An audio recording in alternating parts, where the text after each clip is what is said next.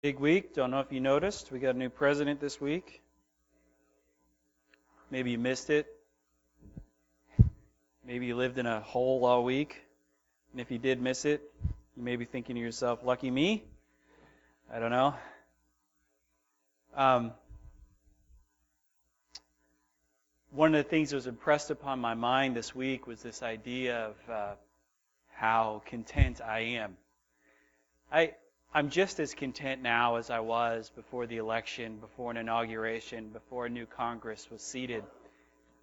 Only because I watched what went on leading up to the inauguration and then at the inauguration.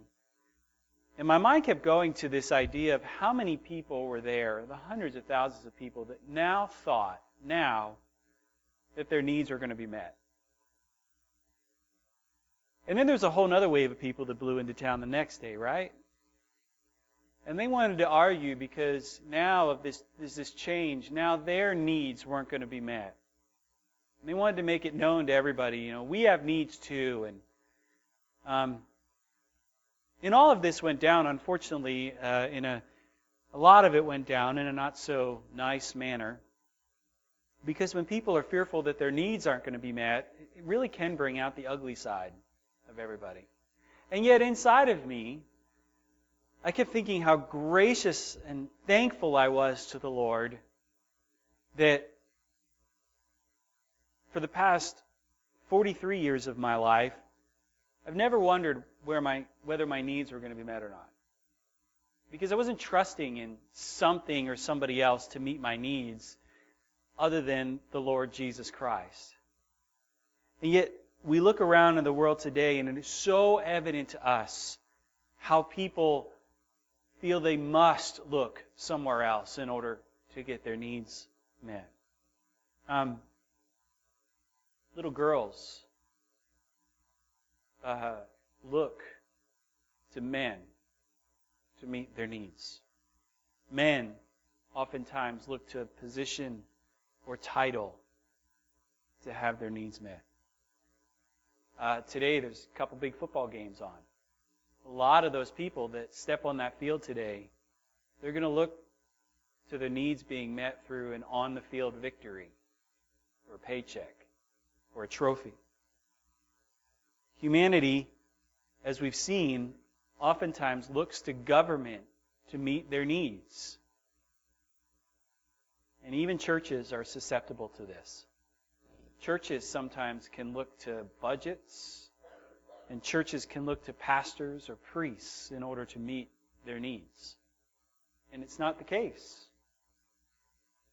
On and on it goes. And yet, over and over in God's Word, He declares where our real needs are met. And that's what I want to share with you this morning in John chapter 8, where we pick up in verse 31. The Lord Jesus has, has entered into quite a confrontational, contentious sort of conversation with the Jews and the religious leaders in Jerusalem during a very energized and passionate period of time known as the Feast of Tabernacles.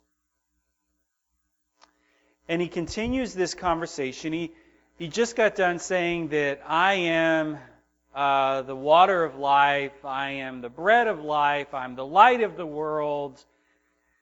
And it's really creating this consternation among the Jews and those who lead the Jews. And it brings us to the point in the conversation today in verse 31, where the conversation kind of wraps up with this. We're going to read it in two parts this morning. The first part, 31 to 47. So Jesus said to the Jews who had believed him, If you abide in my word, you are truly my disciples, and you will know the truth, and the truth will set you free. They answered him, We are offspring of Abraham and have never been enslaved to anyone. How is it that you say you will become free? And Jesus answered them, Truly, truly, I say to you, anyone or everyone who practices sin is a slave to sin. The slave does not remain uh, in the house forever, the Son remains forever. So, if the Son sets you free, you will be free indeed. I know that you are offspring of Abraham, yet you seek to kill me because my words find no place in you. I speak of what I have seen with my father, and you do what you have heard from your father.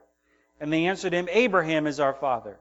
And Jesus said to them, If you were Abraham's children, you would be doing the works of Ab- that Abraham did. But now you seek to kill me, a man who has told you the truth that I heard from God. There is not, this is not what Abraham did. You're doing the works your father did. And they said to him, You were not born of sexual immorality, or we were not born of sexual immorality. Let me just take a time out there. That's a pretty offensive statement that they just said. They're slamming, uh, they're, they're slamming his mother and his family. Apparently, they people do that, don't they? Uh, when they when they feel like they're beginning to be pressed, what do people do? They go off topic and they immediately go for that which is irrelevant but will hurt you personally the most. So their statement to him is, you know, well, you know, we have Abraham as our father. We came from good homes, unlike you, who is a uh, a child of a, a you know what.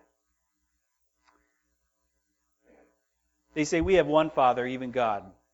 Verse 42, Jesus said to them, If God were your father, you would love me, for I came from God and I am, here.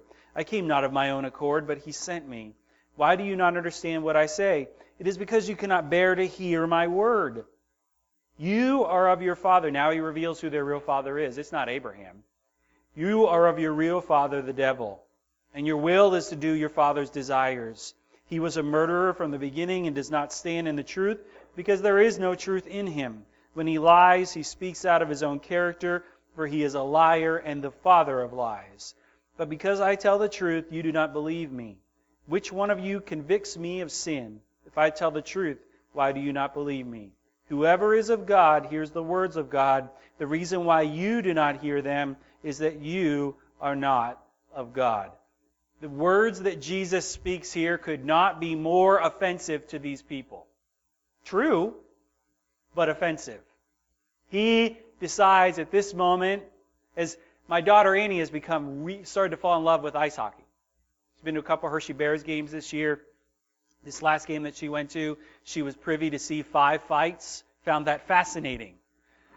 Paid attention to every detail of the fight. She came home and she told me, she said, You know, they take their gloves off before they fight. You know, they pull their, their shirts over their head before they fight. You know, the referees never get involved until the guys get so tired they have to stop. Like, yep, this is just all part of the tradition. And then they'll shake hands later on. Uh, I said, but they drop gloves. That's the first thing they do before they fight. It's like a symbol saying, let's go. Jesus drops gloves here. Because he can. Uh, because he holds all truth in him. But what's telling is kind of what's what's the undercurrent here, because the, the, the Jews were claiming that they had a, a, certain position, they had an entitlement, they had their needs being met through specific things. And Jesus just kind of turns that all on its head. And this is what he tells them. He says to them, You think that you have what you need because of who you are and where you've come from. I'm telling you that the real way to have your needs met, the real way to contentment, is not found in Abraham. It's not found in position and title. The real way your needs are met is found in me. And he goes on to describe what those are based upon this argument. And the first thing he says to them is this point one In Jesus Christ, we all have freedom. Freedom. If the Son has set, you, one of my favorite verses in John 8, if the Son has set you free, then you are free indeed. Then you are free absolutely. Then you are free unequivocally. There's nobody who can take that freedom away from you because Christ has given it to you. If we're set free in Christ, it begs the question, church, what are we set free from? Because Jesus keeps referring to them being slaves. Slaves to what? Do you remember what he said? He said, You're slaves to sin. Ooh, how ugly of a conversation that is for everybody to have even today. Yet alone, to look these people in the eye and say, You are slaves of sin. And as the primary point, Jesus says here that we're free from sin. And let's look at Paul's words. He, he kind of expounds on this in Romans 6. He said, For when you were slaves to sin, he's talking to all of us here. He said, For when you were slaves of sin, you were free in regard to righteousness. Meaning free meaning you didn't you were you weren't free to partake in righteousness. He meant that you were free or separated from righteousness. So when you were a slave to sin, you were separate from anything that was pleasing to God. But in verse 21, what fruit were you getting at that time from the things of which you are now ashamed? Meaning, sin doesn't give you fruit that's real. It, it, sin kind of tastes good for a season. Sin kind of eases us for a season, but there's no lasting fruit that comes from sin. He says, For the end of these or those things is death. There's only one fruit that comes from sin, and that is death. Verse 22 But now that you have been set free from sin and have become slaves to God, the fruit you get leads to sanctification, meaning cleansing. The fruit you get now from Christ is in freedom in Christ is this cleansing. And its end is eternal life. For the wages of sin is death, but the free gift of God is eternal life in Christ Jesus our Lord. So much of what Jesus says later in this conversation with the Jews details what freedom from sin really means. But let me just kind of tip my hat a little bit. What he's saying here is hey, Jews, religious people, really religious people who think you're getting your needs met, everything you need is found in something else, let me tell you this. When you are free in me, you are free from all those familial and cultural and religious requirements that you think make you who you are. That all that can be summed up in one name, Abraham. You think because you have Abraham that you're free. Not talking about that kind of freedom. And then you think well, he says to them, You're not only going to be free from these familial, cultural, religious requirements that just seem impossible to you, but I'm also going to free you from the words of the devil himself, which he calls their father.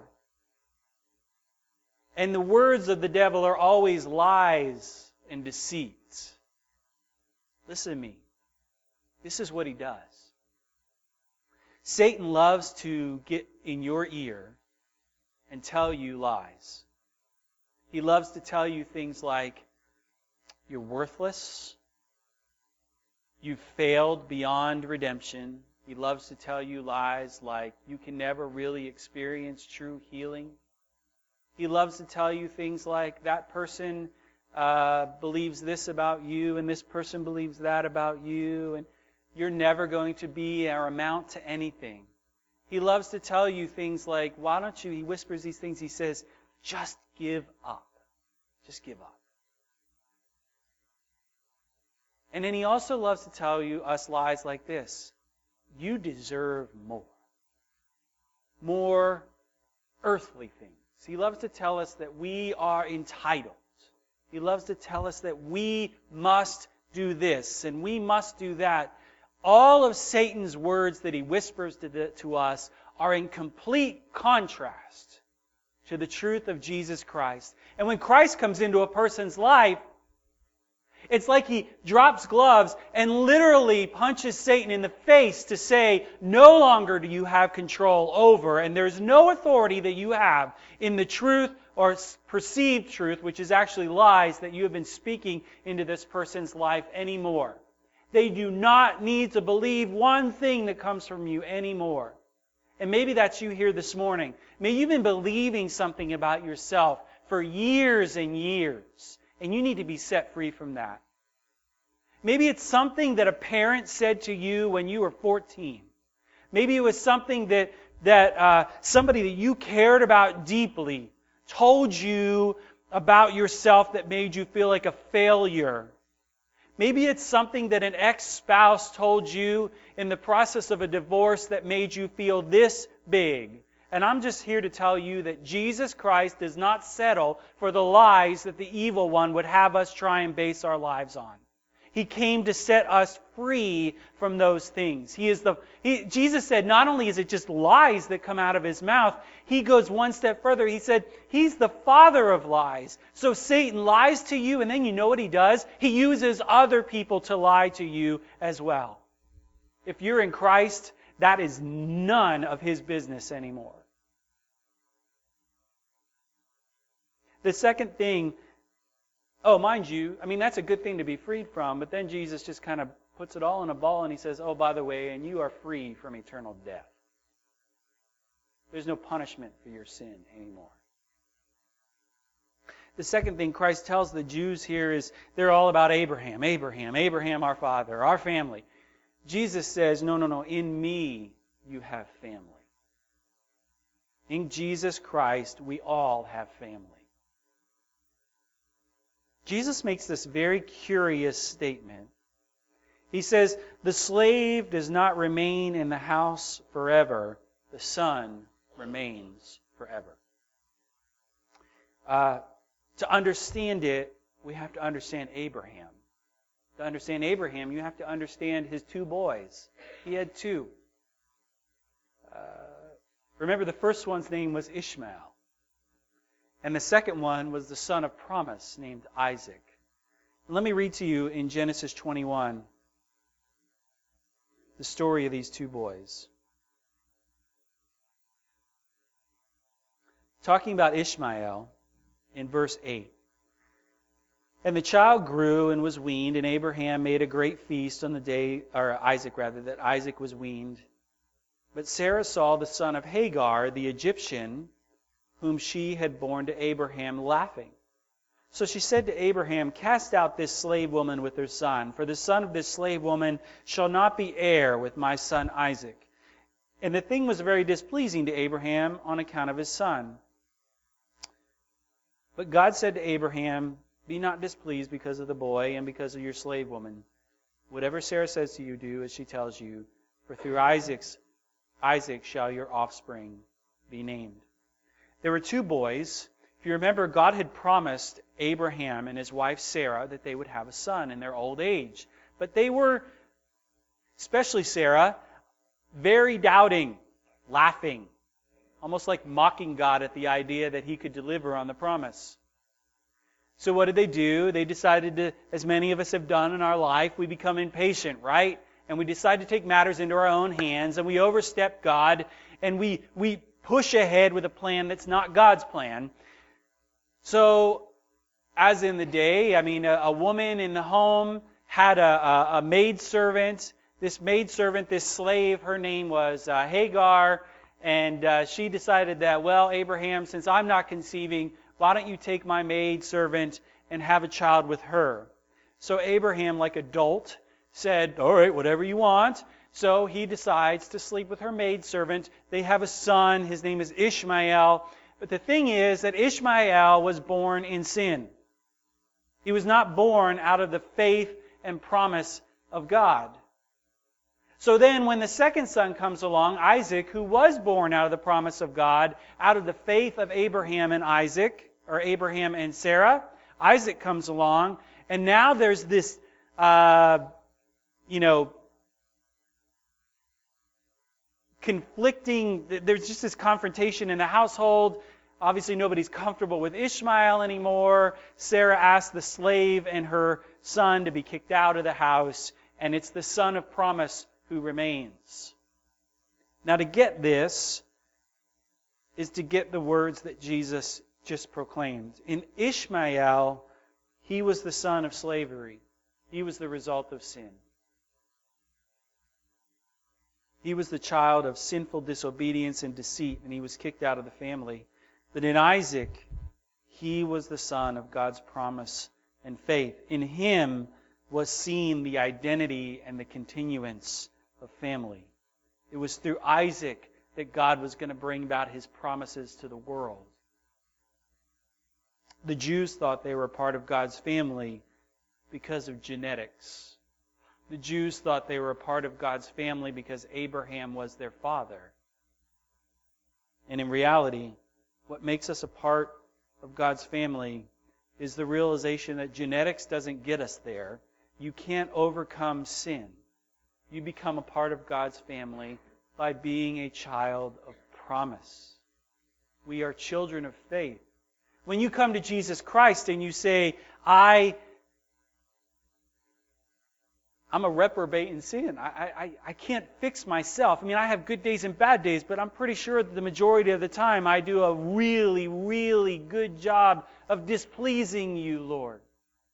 I mock people. I disagree with people. Bad things come out of my mouth. I, I lust in my mind and in my heart and in my eyes. I, I, I, I mistreat people constantly. I, I say things that aren't true, and I can't control this most of the time, Lord. And when we come to God with that truth, we're faced with a, choice. Do we want to be slaves of that? Or do we want to trust in the deliverance and promise that can come only through God in Jesus Christ? Christ, the Son of promise, came into the world in order that he might die and take the penalty of our sin. And when we do that, when we accept that, God says, now guess what? It's not because of Abraham. It's not whether you're a Jew or a Gentile. What makes you part of the family is that the Son has set you free. It's that the Son has paid for your sin. You're now adopted. The Bible says we are co heirs in Christ. Listen to this in Paul's words. Listen to this contrast here of slavery versus family in Romans 8. Romans 8, beginning in verse 15. The Apostle Paul said, For you did not receive the spirit of slavery to fall back into fear, but you have received the spirit of adoption as sons, by whom we cry, Abba, Father. It's like saying, Daddy. The Spirit Himself bears witness with our spirit that we are children of God. And if children, then heirs, heirs of God, and fellow heirs with Christ, provided we suffer with Him in order that we may also be glorified with him. I love that. You're free from the spirit of slavery, aren't we? We're free from the spirit of fear that comes from being in sin. We've been adopted. My children do as do yours, I'm sure. They disappoint all the time. You kick them out of the house? No. Do you love them and discipline them and love them some more? Yes. And that's what God does to his children. And in Christ, we have that family. The third thing Jesus tells us here so if our needs are met, if we're being honest, we are free in Him, we have family in Him. And then, point three, in Jesus Christ, we have truth. Truth. A lot of stuff flying at us in the world today, a lot of voices in the room, crowded rooms full of crowded voices. 24 hour news cycles, talking heads all over the place, actors and musicians who think they have two cents of knowledge to rub together to give an opinion on Twitter, telling you what's true and what's not true. You just look at that march yesterday and see that there's not a lot going on up here with regard to most of the people from Hollywood who spoke. So, what is true? There's so many things vying for our allegiance, for our truth. There's always a, a, new agency in our life that's trying to take precedence. There's, there's people who wrestle with, you know, well, there's so many holy books out there. Which holy book is true? One form of education over another must be better, you know. One political party stance over another must be true. I'm just saying, they're both full of liars.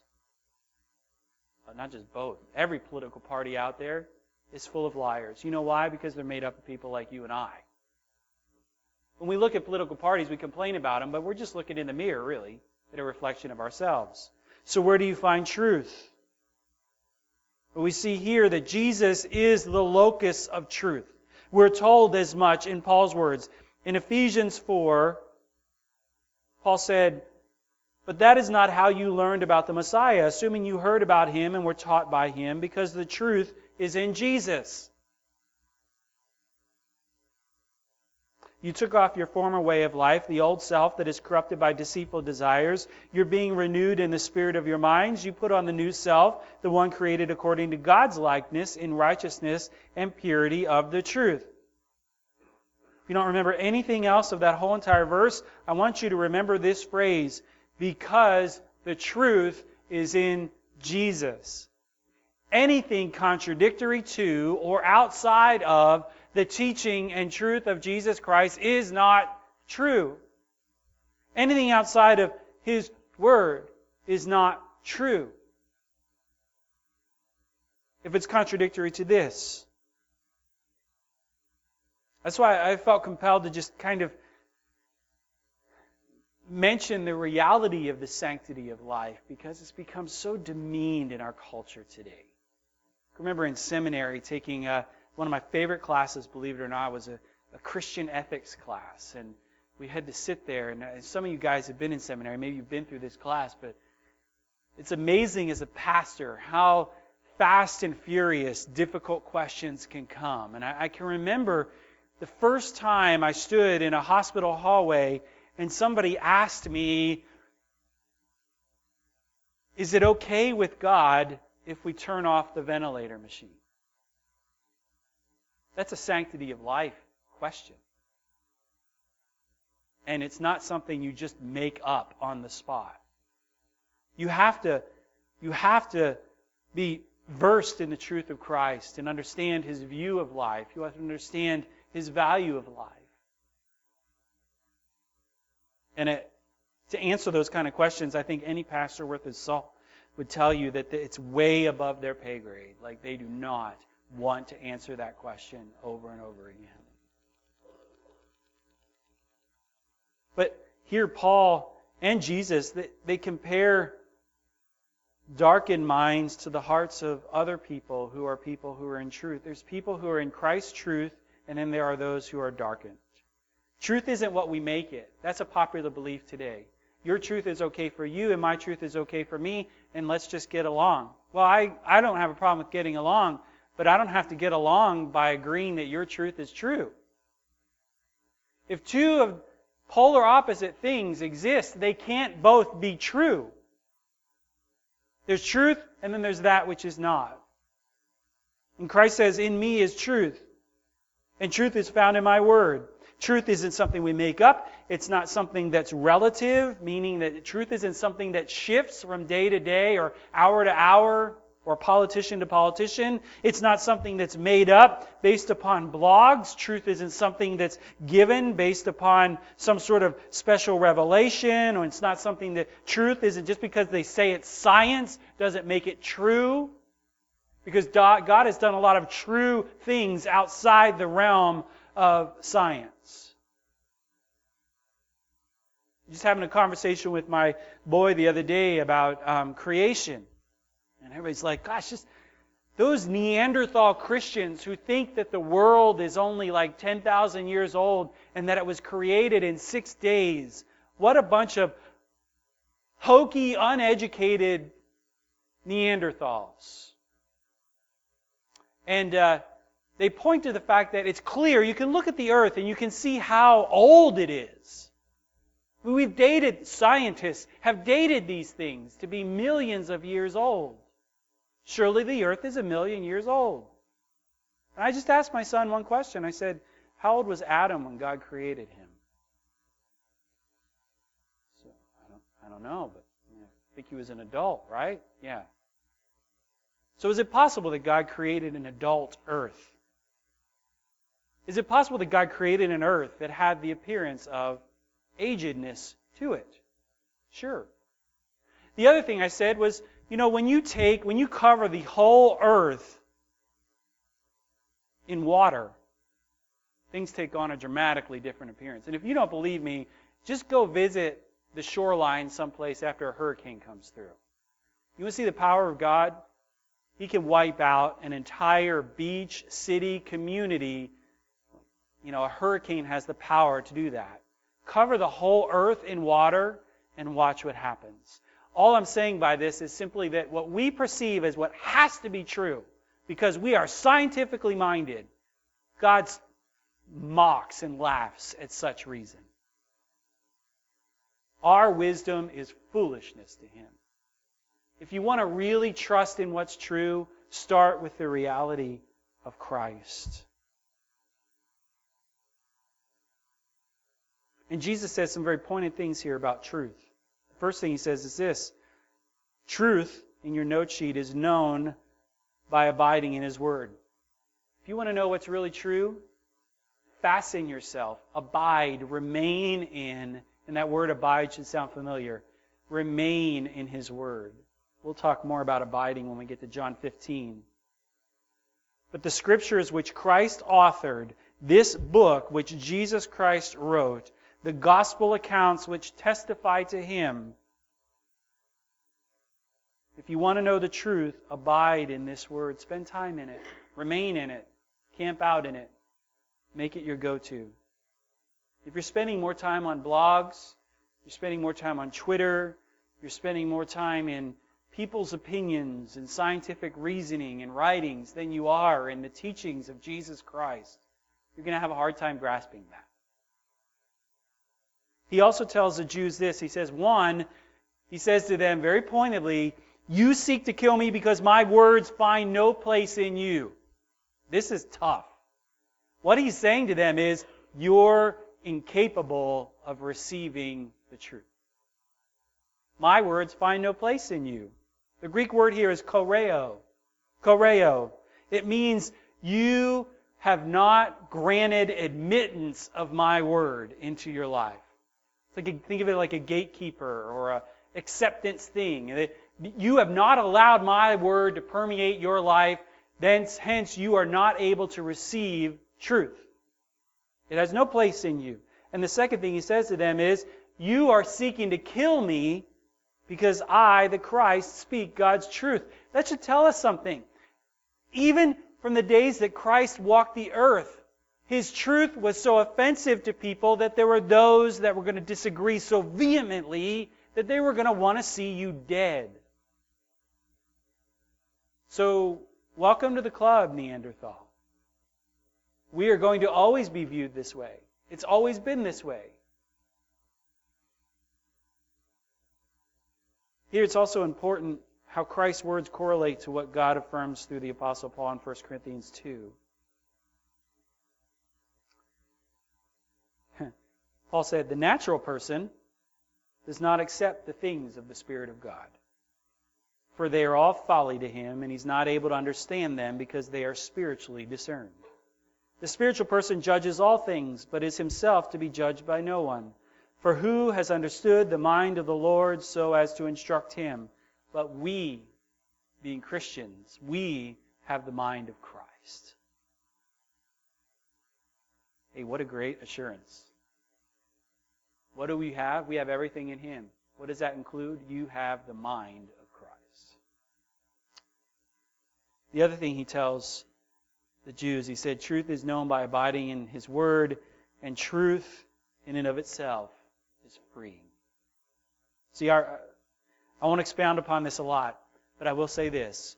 When we, our sinful minds and our hearts, default to this notion that whatever God has for us it must be restrictive, it must be demeaning, and it'll mean loss for us.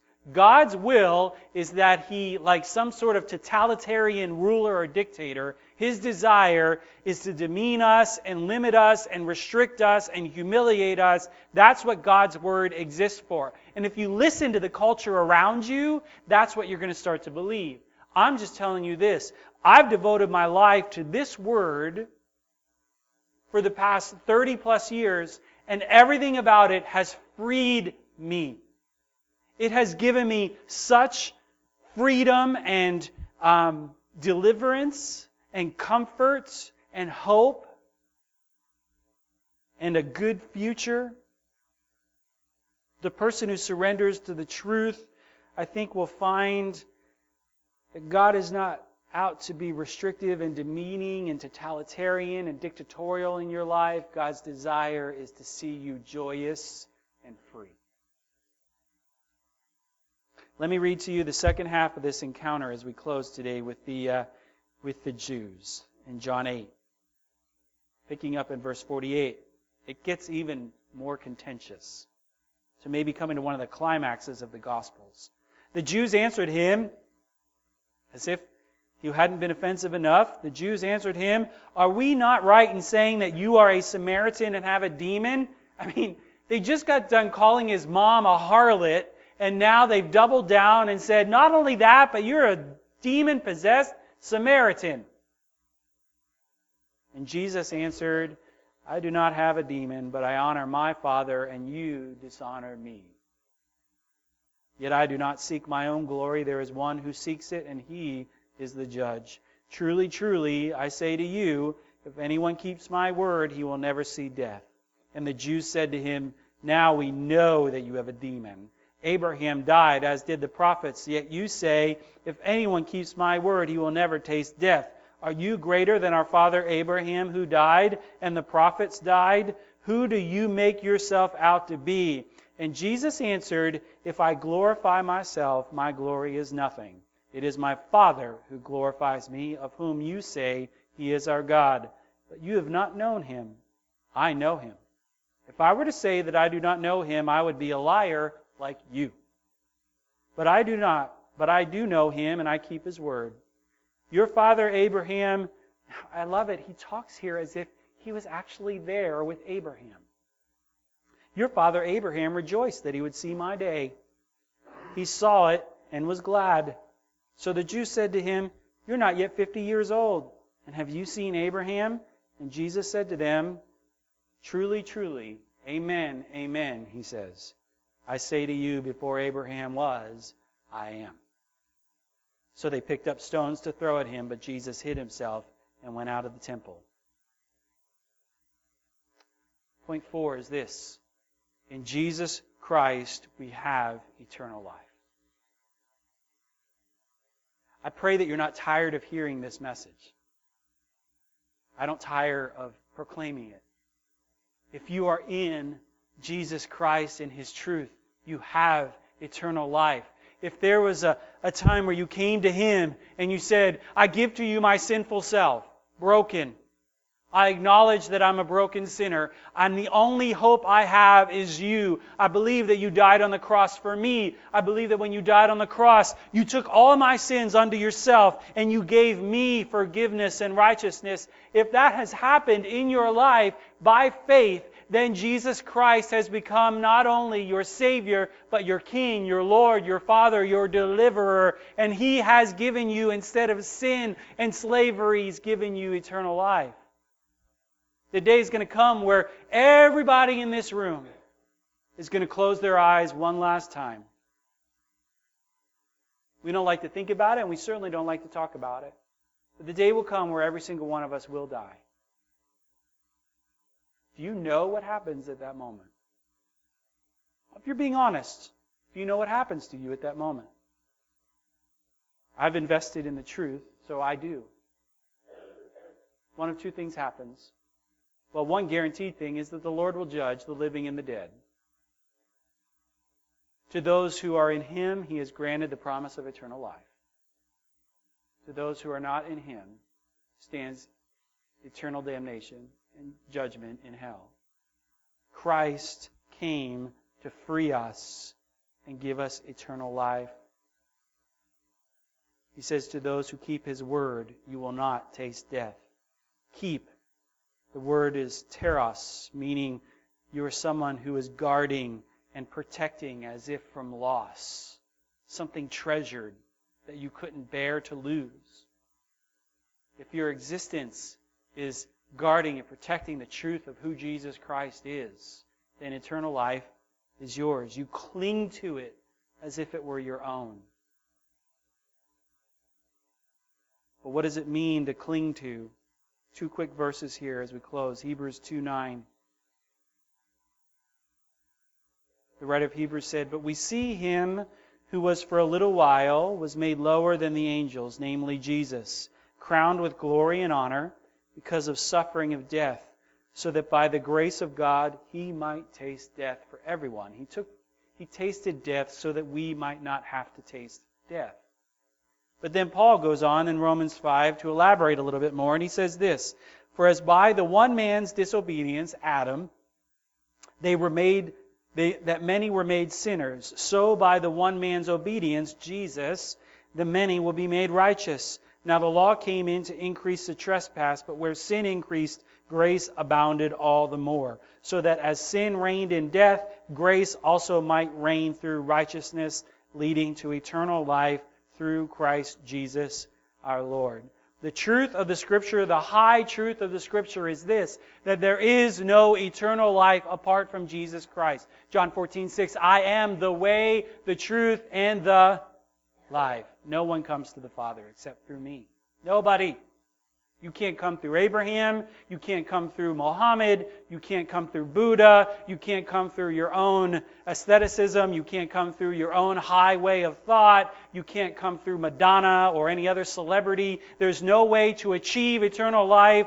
You can't get there by being good on Twitter or Facebook. The only way you get eternal life is through trusting in Jesus Christ. One last thought is this keep saying one last thought. There's so many things here. Quite, I promise this is it. Quite a climactic statement at the end of this feast. Everything's coming to a head here in Jerusalem, and they're quite, you can't even, how could you know Abraham? You're not even 50 years old. Before Abraham was, I am. He said, I am living water. I'm the light of the world. But nothing tops the statement of Jesus Christ when he just stops with, I am. Before Abraham was, I am. He's eternal. Why can you know all these things we receive from Christ are true? How can you know that all these things that He says He is for you, everything that we need, how can you know that you can count on it? Because of these two words, I am. I am. It's the tetragrammaton. It's the, it's the high point, the fancy word for it. The, the name God gave himself when he met with Moses on that mountain. Moses said, All right, you want me to go deliver? You want me to go deliver these people? How am I supposed to do that? Why don't you just give me a name? Who am I supposed to say is even sending me? What an audacious question to ask in the first place, but God was gracious enough to answer it. He said, I'll tell you who. You just say, I am who I am. That's who sent I am who I am. Everything that is existence is in me. Nothing apart from me exists. Everything that's true, everything that was and will be is in me. I don't need you, Moses, to do anything for me. I don't need anybody to speak truth into me because I'm the summation of all truth. I am everything. I am truth. I am love. I am forgiveness. I am joy. I am a future. I'm hope. I am happiness. I am everything in me. You want a need met? Start with me because I am. That's what he said to Moses. And that's what he said to the Jews that day in Jerusalem. And they knew when they heard that title, Tetragrammaton, when he said, I am, they knew it because they had hung their entire life on it. And when this man from Nazareth, this 30 some year old carpenter, stands there and says these words, it is blasphemy to them. It wasn't blasphemy to Jesus because it was just true. That's why they picked up stones. And in typical Jesus fashion, you know, it's like they went to stone him, but he was gone. He's there in this crowd the middle of Jerusalem, all these people standing around him. He's teaching. You can imagine the hubbub of the feast. And he says, I am. And they're like, What? Start grabbing stones, and they turn back around, and he's gone because he's cool that way. no other way to put it. I mean, like, it's cool. I mean, like, people just disappear. They walk through walls, which Jesus did with a physical body. When you do stuff like that, I mean, it's just cool. And awesome in a godly way. The statement here that Jesus makes claims absolute deity. It proclaims equality with the Father. It proclaims that He is eternal. It proclaims that He is absolute sovereign. It proclaims to all of us that He has complete authority over sinners. He has complete authority over the righteous. It proclaims to us that there's not a religious institution in the world today that He does not have authority over. Everywhere on this Sunday morning and throughout the week, there will be blasphemous, cults that are meeting in the name of worship, and Jesus Christ is authority over all of them as well as authority over us here this morning. It means that Jesus Christ is the I am, is the authority over the Jews. It means that he's authority over the Gentiles. He has authority over the haters. He has authority over the lovers. He has authority over the do gooders. He has authority over the hurting. He has authority over the unborn and over the born. He has authority over the politicians. He has authority over nations and the entire world. There is nothing that exists that Jesus Christ does not have authority over. And yet he chooses to proclaim to us that everything that is mine is yours. And yet we fight him in our sinful hearts and we say, you know what, God? You want to give me all of that. And yet guess what? In my sinful heart, I proclaim to you that you're not enough. Shame on us. The Jews hated him and yet Jesus did nothing more than to offer them everything. And there are people in this world today that still do the same thing. If you're here and you need to know that you have a future and a hope and a life bigger and better than yourself, today is the day you trust in Him. And that's how I'm going to close in prayer. I'm going to give you the opportunity to respond to Him and do that right now. Let's pray.